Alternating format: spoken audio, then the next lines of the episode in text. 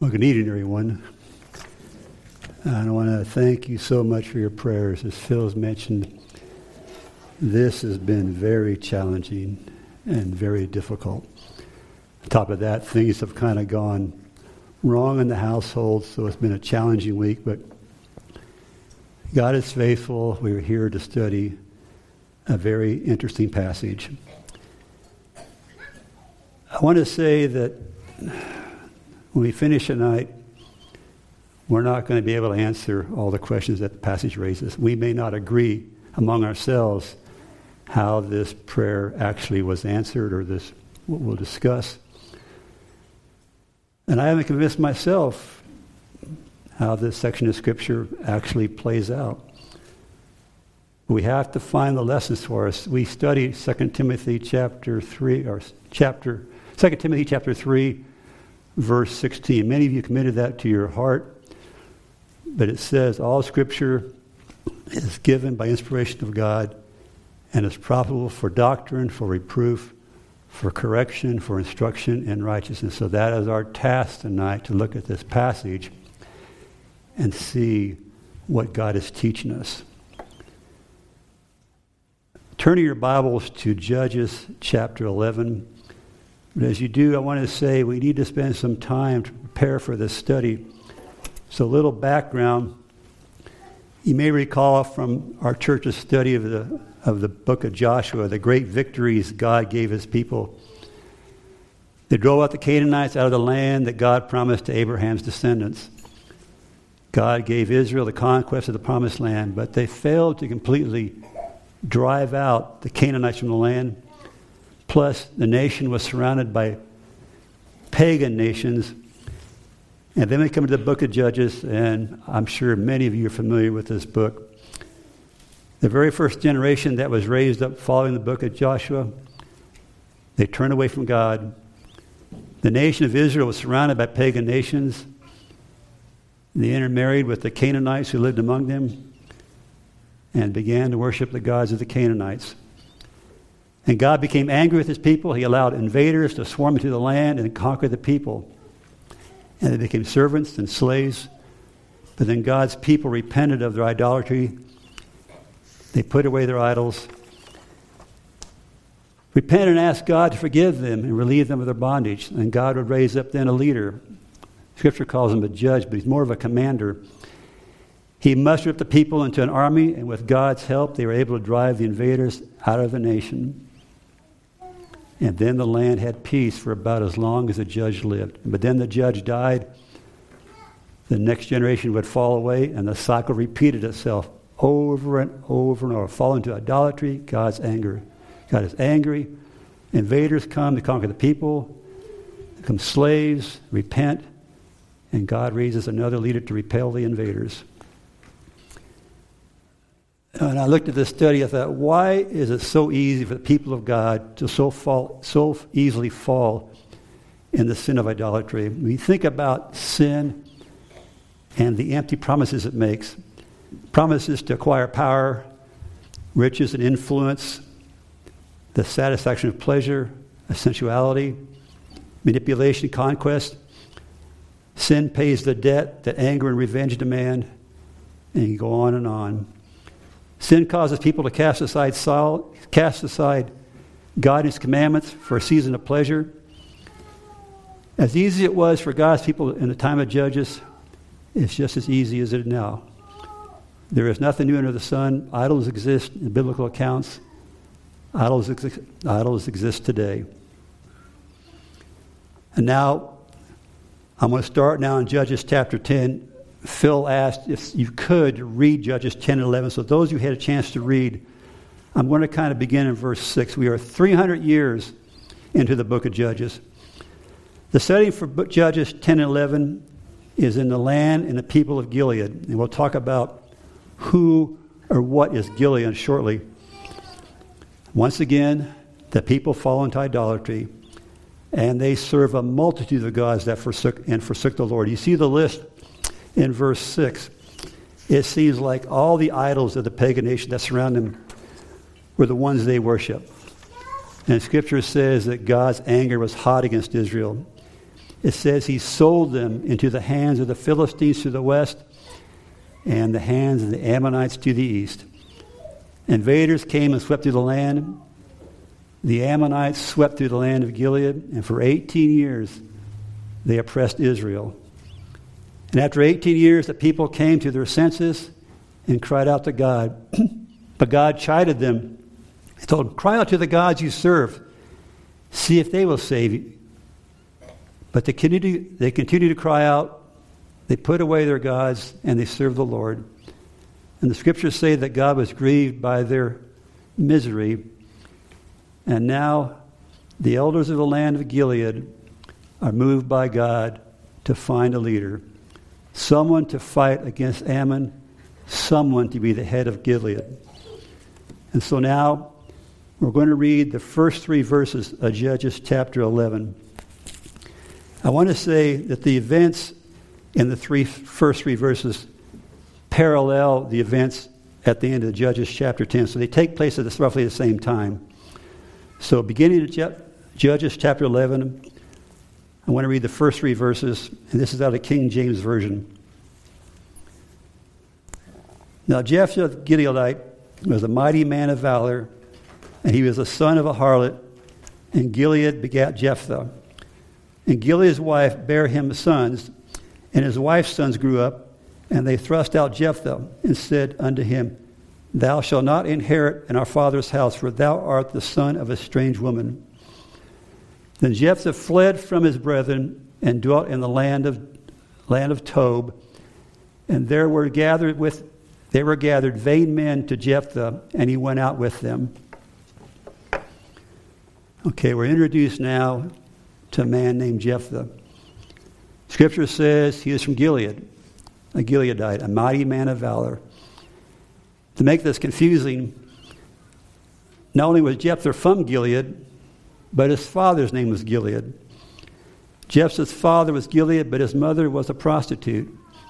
His half brothers, who were born of Gilead's wife, when they grew up, they rejected, they rejected Jephthah. They thrust him out of the inheritance, and he fled to the land of Tob. The Tob is a land to the east of Gilead, near the Syrian desert. It was here that Jephthah gathered, organized an army, a group of vain men, men that were empty, men of no reputation, men like Jephthah cast out, and they were able to provide for themselves via raids into the neighboring nations. And it appears that his reputation as a leader of men probably got back to the people of Gilead, back to the elders of Gilead. You guys want to pull up that Go ahead and pull up that uh, slide now, that map. Okay, I want to show what's going on here. Take a brief time to show what's going on. Okay, this is a map of Israel. Up here is the Sea of Galilee. Down here is the Dead Sea, and this is the Jordan River. The Gilead Mountains are a mountain range that extends from the Sea of Galilee in the north down to the Dead Sea. But the t- at the setting of this account, Gilead has become the known this region here, some all some or all of the Transjordan tribes. This has been known now as the land of Gilead. Jephthah comes from the land of Gilead. Ammon, to the east, has invaded Gilead all the way to the Jordan River and has subjected the people of Gilead to slavery for 18 years. At the same time, Jephthah has been driven away from his family into a land known as Tob, somewhere along the border of Gilead and the Syrian desert. Aram here is the ancient Hebrew word for Syria, so he's located somewhere here in this area. You take it down, guys.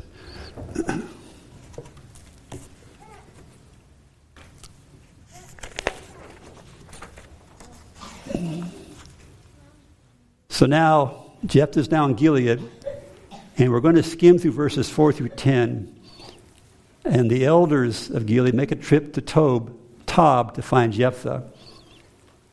And they find him, ask him to be their captain to fight against the Ammonites. And Jephthah says, Hey, you guys hated me, you drove me away, and now you just walk right here and want me back. And they say, Okay, let's forget all about that. Let bygones be bygones. Just come back and fight for us.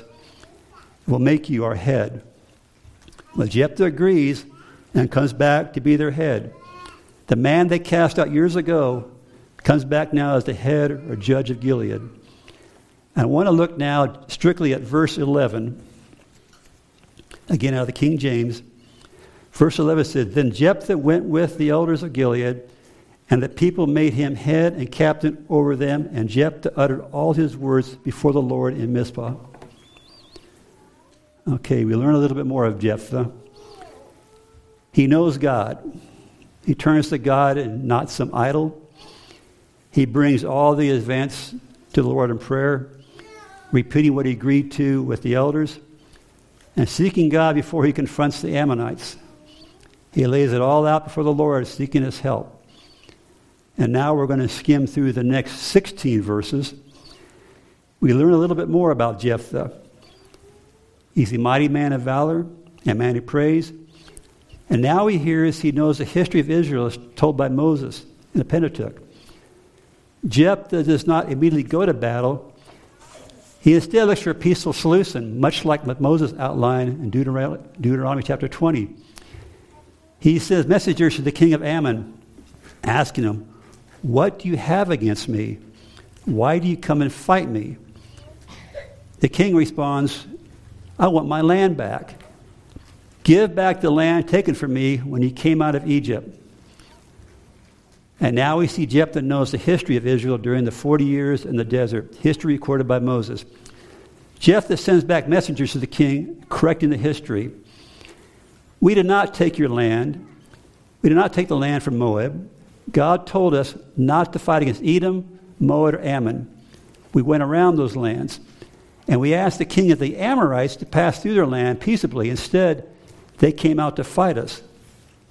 We defeated his army, took possession of the land over 300 years ago, and now you come out to fight us? We have not wronged you. You have wronged us. Let the Lord judge between us. But the king of the Ammonites would not listen, and now Jephthah has no other, no, no other option but to fight the Ammonites. And now finally we come to the prayer of Jephthah, recorded in verses 29 through 31.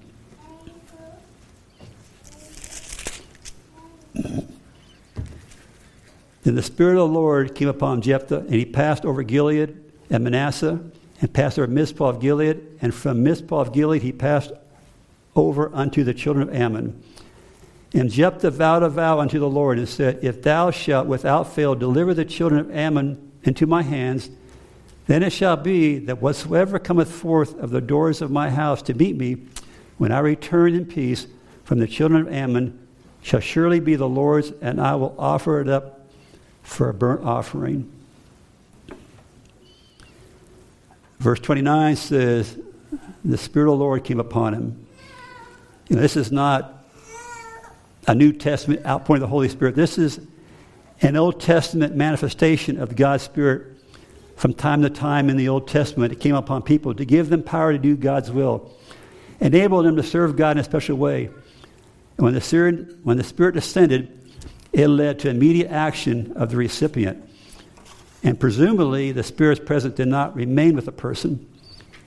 Now, I've got a list of some people mentioned in the Old Testament that God's Spirit came upon them, and this is not a list of saints. It came upon Balaam, who was sent by the king of Moab to curse Israel. Instead, he was filled with the Spirit and blessed Israel.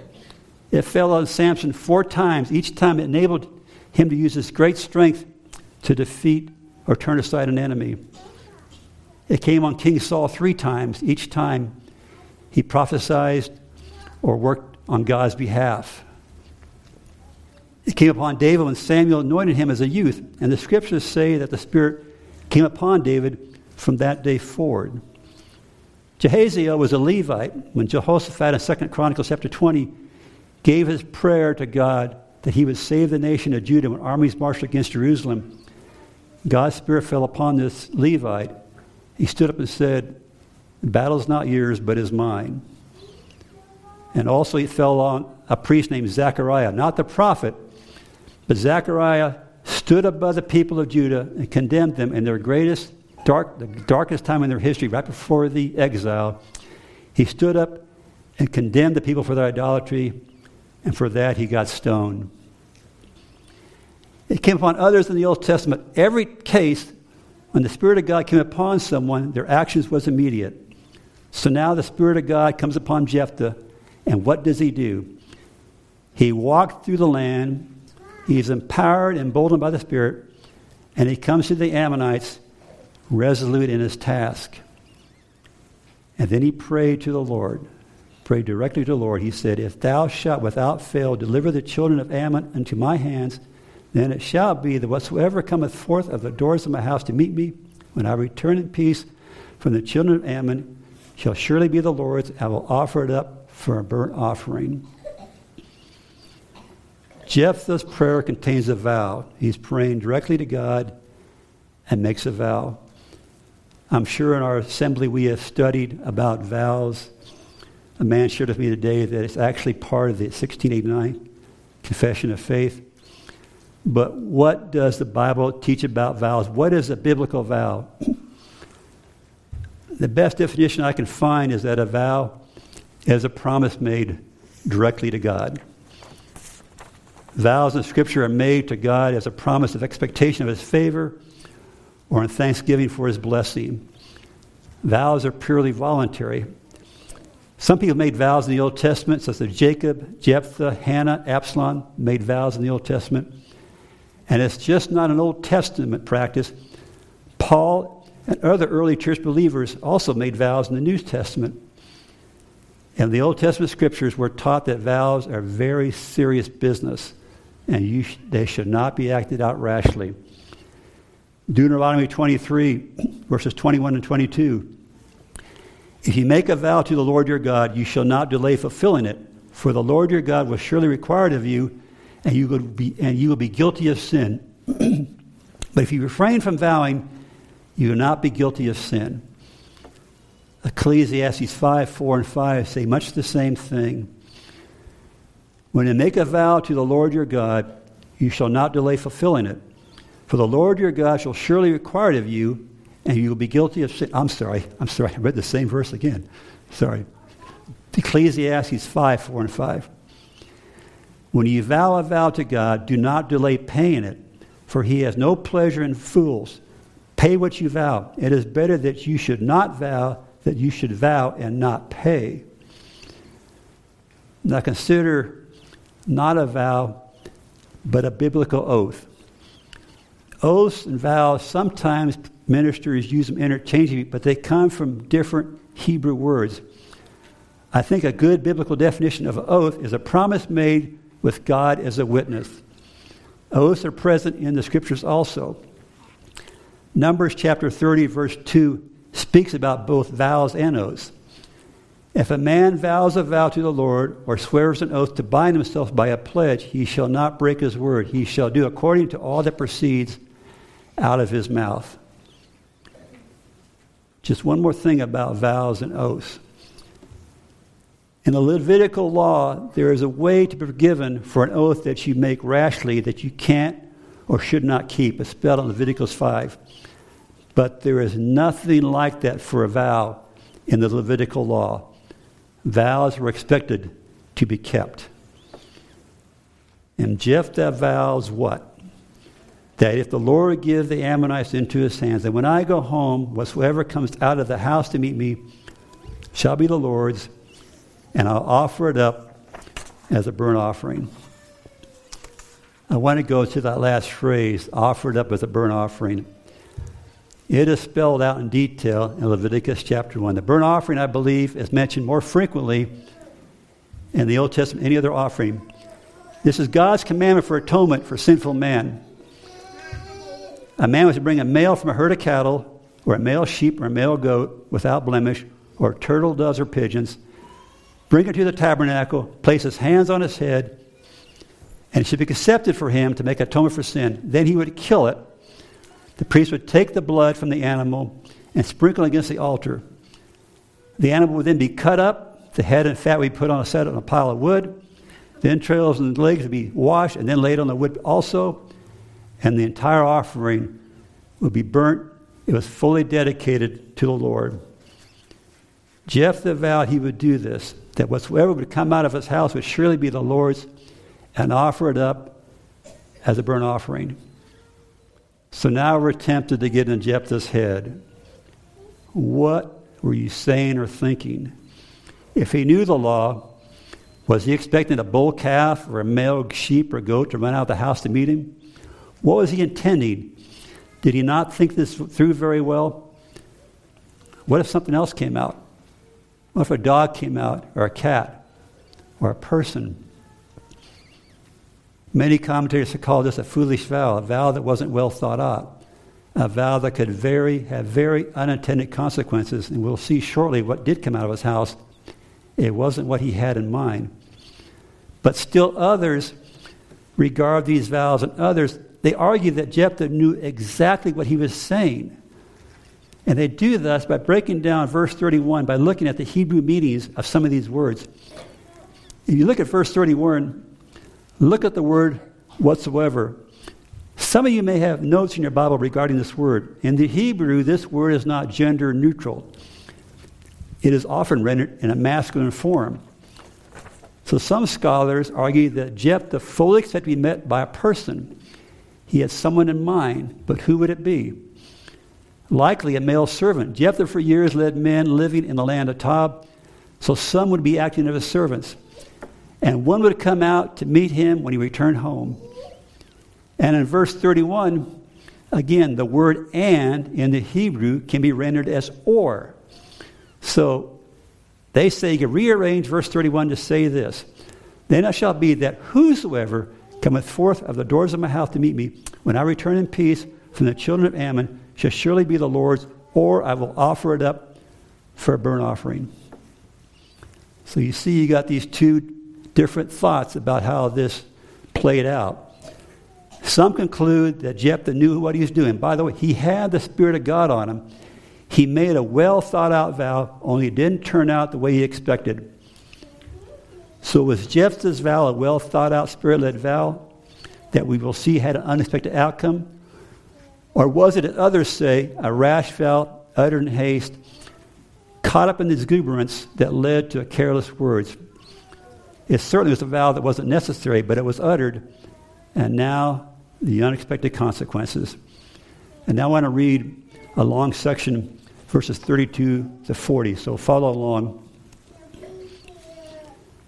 So Jephthah passed over unto the children of Ammon to fight against them, and the Lord delivered them into his hands. And he smote them from Aroer even till he come to Minnith, even twenty cities, and into the plain of the vineyards with a very great slaughter. Thus the children of Ammon were subdued before the children of Israel. And Jephthah came to Mizpah unto his house, and behold, his daughter came out to meet him with timbrels and with dances, and she was his only child. Beside her he had neither son nor daughter. And it came to pass when he saw her that he rent his clothes and said, Alas, my daughter, thou hast brought me very low, and thou art one of them that trouble me, for I have opened my mouth unto the Lord, and I cannot go back.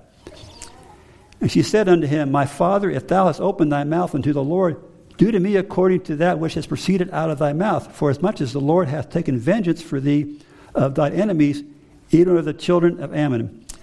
And she said unto her father, Let this thing be done for me. Let me alone for two months, that I may go up and down the mountains and bewail my virginity, I and my fellows.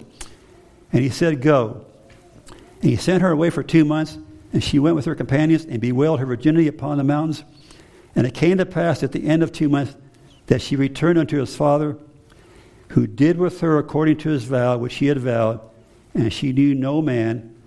And, with, and it was a custom in Israel that the daughters of Israel went yearly to lament the daughter of Jephthah the Gileadite four days in a year. Well, God did deliver the Ammonites into Jephthah's hands. Twenty cities were captured. It was called a great slaughter. And now flusheth victory led the people of Gilead to a great victory. He is now the judge. He's vindicated against his kin. Drove him away years ago. Now he comes back as a hero. He returns back as a people's leader. And perhaps, perhaps not, as he approaches home, the vow is on his mind. And now we see the full measure of his vow. Was Jephthah expecting a clean animal? something appropriate for a burnt offering? Was he expecting a servant, as someone to believe, that he would dedicate to the Lord? It was none of these. It was his daughter that came out to meet him, his only child.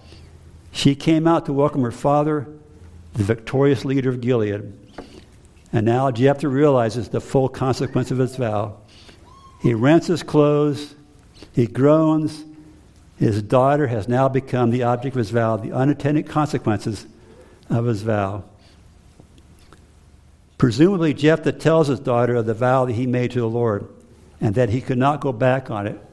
He could not go through with it. And how, should, how would she respond to whom the vow would, and, and how did she respond? What was the daughter's response? She could have reacted in opposition to her father. She could have pleaded with him not to fulfill his vow or find some means convincing him to change his mind. You wonder how Jephthah would have responded if she begged him not to fulfill his vow. Or find some means, or she could have just ran away. We don't know how old she was, but she seems to be old enough to be given to someone in marriage. Instead, she tells her father to hold to his vow. She tells him he has to honor what he has vowed, but she makes this very odd request. Instead of pleading with him to change his mind, she asks for two months to go to the mountains with her companions to lament her virginity.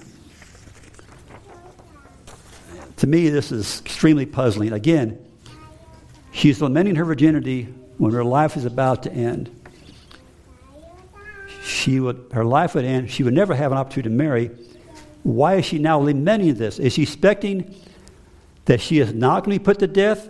but instead commit herself to life without a husband? How do the scriptures say how this ended?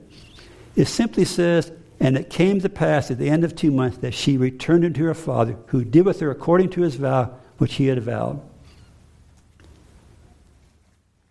So we, others who read the scripture, wonder did he or didn't he offer his daughter as a burnt offering? Either answer presents problems that we wrestle with. If he killed his daughter, it seems that Jephthah knew the Old Testament law. Would he follow to the letter of the law? Would he take his daughter to the tabernacle to fulfill his vow? Would he find a willing priest? Would he kill his daughter, cut her up into pieces, and burn her body on a pile of wood? It seems unfathomable that he'd do any of this. I don't believe he could find a priest that we found to carry this out. And likewise, the people of Gilead. It was a brief period of national repentance. And now Jephthah goes out and does something that the pagan nations do commit a human sacrifice. Would they have tried to resist him and say, Don't risk God's anger? And finally, the final verses of chapter 11, she speaks of her virginity three times. It says nothing if she says nothing about her untimely death as a young woman, like a teenager. She simply mourns her virginity. On the flip side, this was a very wicked time. Gilead was far from the tabernacle. From their previous idolatrous practice, the people of Gilead knew and likely practiced all forms of wickedness and perverted acts. It was a time when every man did what was right in his own eyes. And what if Jephthah did not kill his daughter? What did he do to fulfill his vow? Again, some scholars offer up some Old Testament history of women serving the Lord as evidence of women dedicated to the Lord. Moses in Exodus 38, verse 8, makes an observation about women assembling at the door of the congregation. 1 Samuel 2.22, the young people have been studying 1 Samuel, so they may be familiar with this. Eli the priest has two evil sons, Hophni and Phinehas, among their other sins had sexual relations with the women at the door of the tabernacle. You can even go into the Old into the New Testament. You think of Anna, the widow, in Luke chapter 2, who has served the Lord in the temple for 84 years. Another thing tossed out is that when Jesus was betrayed, he's in the courtyard awaiting his trial before the council. Simon Peter is also in the same courtyard, and this is very late at night. Two damsels separately accuse him of being a follower of the Lord that he both denies. Is this the role Jephthah's daughter could have performed? so that his vow is completed? Or was it something similar? Even though we're repulsed to think he could have sacrificed his daughter, I have to admit the evidence against him kill, the evidence against killing a daughter doesn't seem to be too convincing. It would have helped if the writer of Judges were to give a clearer conclusion. How did Jephthah actually fulfill his vow? The writer simply says he did with her according to his vow which he had vowed. The writer may have tended to be purposely vague.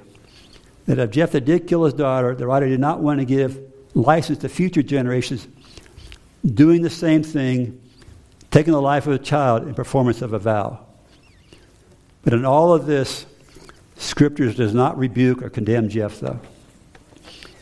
He's mentioned in Hebrews chapter 11, the heroes of faith. He's mentioned with other men from Judges, other sinners. Gideon, who late in life made a garment which contained gold, an ephod which caused the people to stumble into sin. Samson, he continually lusted after pagan women, which eventually led to his capture and imprisonment. Along with other heroes of the faith who were sinners, like David, who had Uriah murdered to cover his sins of adultery with Uriah's wife, and Moses, who as a young man murdered an Egyptian. The point is that all men are fallen sinners, yet God can take fallen men and use them for great purposes. Men like David, Moses, Samson, Gideon, and Jephthah. So did Jephthah kill his daughter? A man told me that I have to tell what I think. What do I think happened? And I have to confess, I don't know. More than half of the commentators I looked at believe he did kill his daughter. But I can't imagine how a father can actually and purposely kill his daughter. But to say he absolutely did not kill his daughter, I can't find that compelling evidence. So I have to admit, I don't know. Like I said earlier, we won't be able to answer all the questions that rise from the scripture. We're not going to end here. We're not going to say we don't know and we're done. I want to pull out three, pass- three points I believe fall out of this passage. The first point is the use of vows or promises to God. Vows are present in the Bible, and vows are present today. And Scripture is quite clear about their use. Vows are made after careful, careful consideration. If there is doubt, then don't vow. For if a vow is made, it should not be broken. If you do, the scripture calls you a fool. I think we all think the first, the most frequent use of vows in the world today is what our wedding vows. Typical wedding we've been to, the minister stands before the man and woman, the spokesman of God, and he asks questions of both of them. Do you promise to God that you'll do as He commands in the marriage relationship towards your spouse? Then often the bride and groom make vows to each other. You vow to take this person for your spouse. Now, no matter what happens, what unforeseen event happens, for better, for worse, for richer, for poor, in sickness and in health. Whatever you want to call it, a vow, a promise made to God, an oath, a promise made to a spouse with God as a witness. You hear this at the end of the the end of the vows, the minister says, What God has joined, let not man put asunder. Marriage vows are to be made and then kept. You may feel compelled someday to make a vows in your walk with God. I know I have. I have promised God to do something if He would answer my prayer. And I have to admit to you now, after reading this, I'm taking vows a lot more seriously after this passage. So if you're inclined to vow, carefully pray and make consideration. And when you vow a vow unto God, do not delay in paying it. The second point did God accept Jephthah's sacrifice of his daughter if he did kill her? I'm saying absolutely not. If Jephthah uh, did offer his daughter up as burnt offering, if he truly did kill his daughter and then burned her remains on the pile of wood, Was this somehow acceptable to God? The answer is no. God's word makes it very clear that he hated human sacrifice. I'm going to share a couple of scriptures that God did not ever want a human sacrifice. Leviticus 18:21 You shall not give any of your children to offer them to Molech and so profane the name of the Lord, the name of God, I am the Lord. Leviticus 20, 20, 20 verse 2 Say to the people of Israel, any one of the people of Israel or the strangers who sojourn in Israel who gives any of his children to Molech shall surely be put to death. The people of the land shall stone him with stones. Even with these warnings, during the deepest depths of the nation of Judah's idolatry, human sacrifices is practiced. The psalmist writes in Psalm 106 They sacrificed their sons and daughters to demons. They poured out innocent blood, the blood of their sons and daughters, whom they sacrificed the idols of Canaan, and the land was polluted with blood. From the testimony of the prophets Jeremiah and Ezekiel, idolatry becomes so vile, the people of God offered up human sacrifice. Jeremiah writes, For the sons of Judah have done evil in my sight, declares the Lord. They have set their detestable things in the house that is called by my name to defile it. And they have built the high places of Tophet, which is in the valley of the son, in Hinnom, to burn their sons and daughters in the fire which I did not command, nor did I come into my mind. God considers human sacrifice a great sin. Jephthah seems to know the Levitical law. You would think he would know of this warning. Yet, did he still have to kill his daughter because of his vow? Did he not sin if he killed his daughter? He sinned twice. First, he sinned if he made a vow to kill his daughter or to kill a person, and then he sinned again by killing his daughter. But Tom, the Old Testament law gave him no recourse to break his vow. That may be true in the law, but God always allows a person to humble himself, to admit to sin. In this case, admit to the sin of making a vow, to repent of your wrong. You look at the book of Judges, how many people of God continually fell into idolatry, yet they repented and God restored their relationship. Jephthah simply could have repented and God would have accepted his repentance. And if his daughter, if he did kill his daughter, she did not have to die. Yet he made his vow. Did he think God's reputation was on the line or his? Was his heart full of pride and he couldn't back down? Who was satisfied for fulfilling his vow? Was it God or Jephthah? Like Jephthah, did we say careless words, say things that we should not say, say things without thinking, say things in anger, promise to do something in retribution, in retaliation, to loved ones, to a parent, to a spouse, to a child, to a friend, to an associate, to a stranger? Say things we refuse to recant, refuse to admit fault, ref- refuse to repent. We thump our chest saying we are justified in our words when we've deeply harmed someone else. Maybe we were technically correct in our response or our actions, but our words should not have been said. Will you repent when you say careless words, or does your pride prevent you? And finally, the last point I want to make is that Jephthah's daughter, if she was sacrificed, she died in vain. The Old Testament is filled with warnings and accounts of human sacrifice as I studied this, I wasn't aware how widespread this practice was. The Old Testament law was clear for atonement for sin. An innocent creature that had never sinned, that was not capable of sinning, had to be put to death to make an atonement for man's sin. No man could be a suitable sacrifice of sin. For all men born of the sin nature of Adam are unacceptable. No man could be a sacrifice for sin. God required a sinless sacrifice Man cannot be the sacrifice. God Himself will become a man to be that human sacrifice.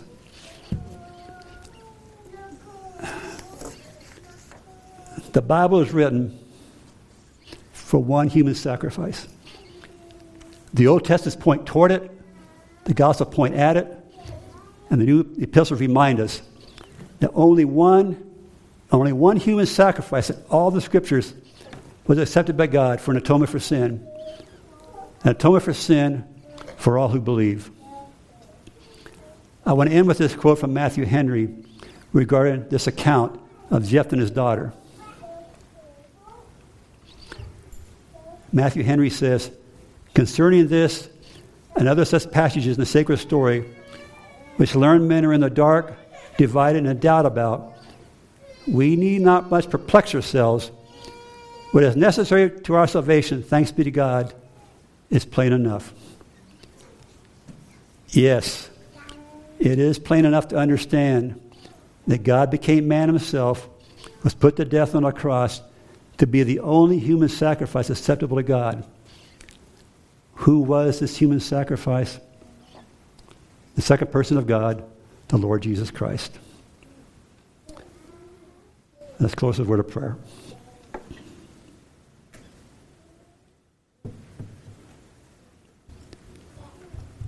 Father, we've opened the scriptures up to read a very difficult passage. And I confess that I do not have answers. I have not spoken with any clear indication how this vow came about the vow was accomplished. We trust, Lord, that you have the answer. We trust, Lord, that there are things we can learn from this about vows, about repentance, about human sacrifice. And we trust, Lord, we know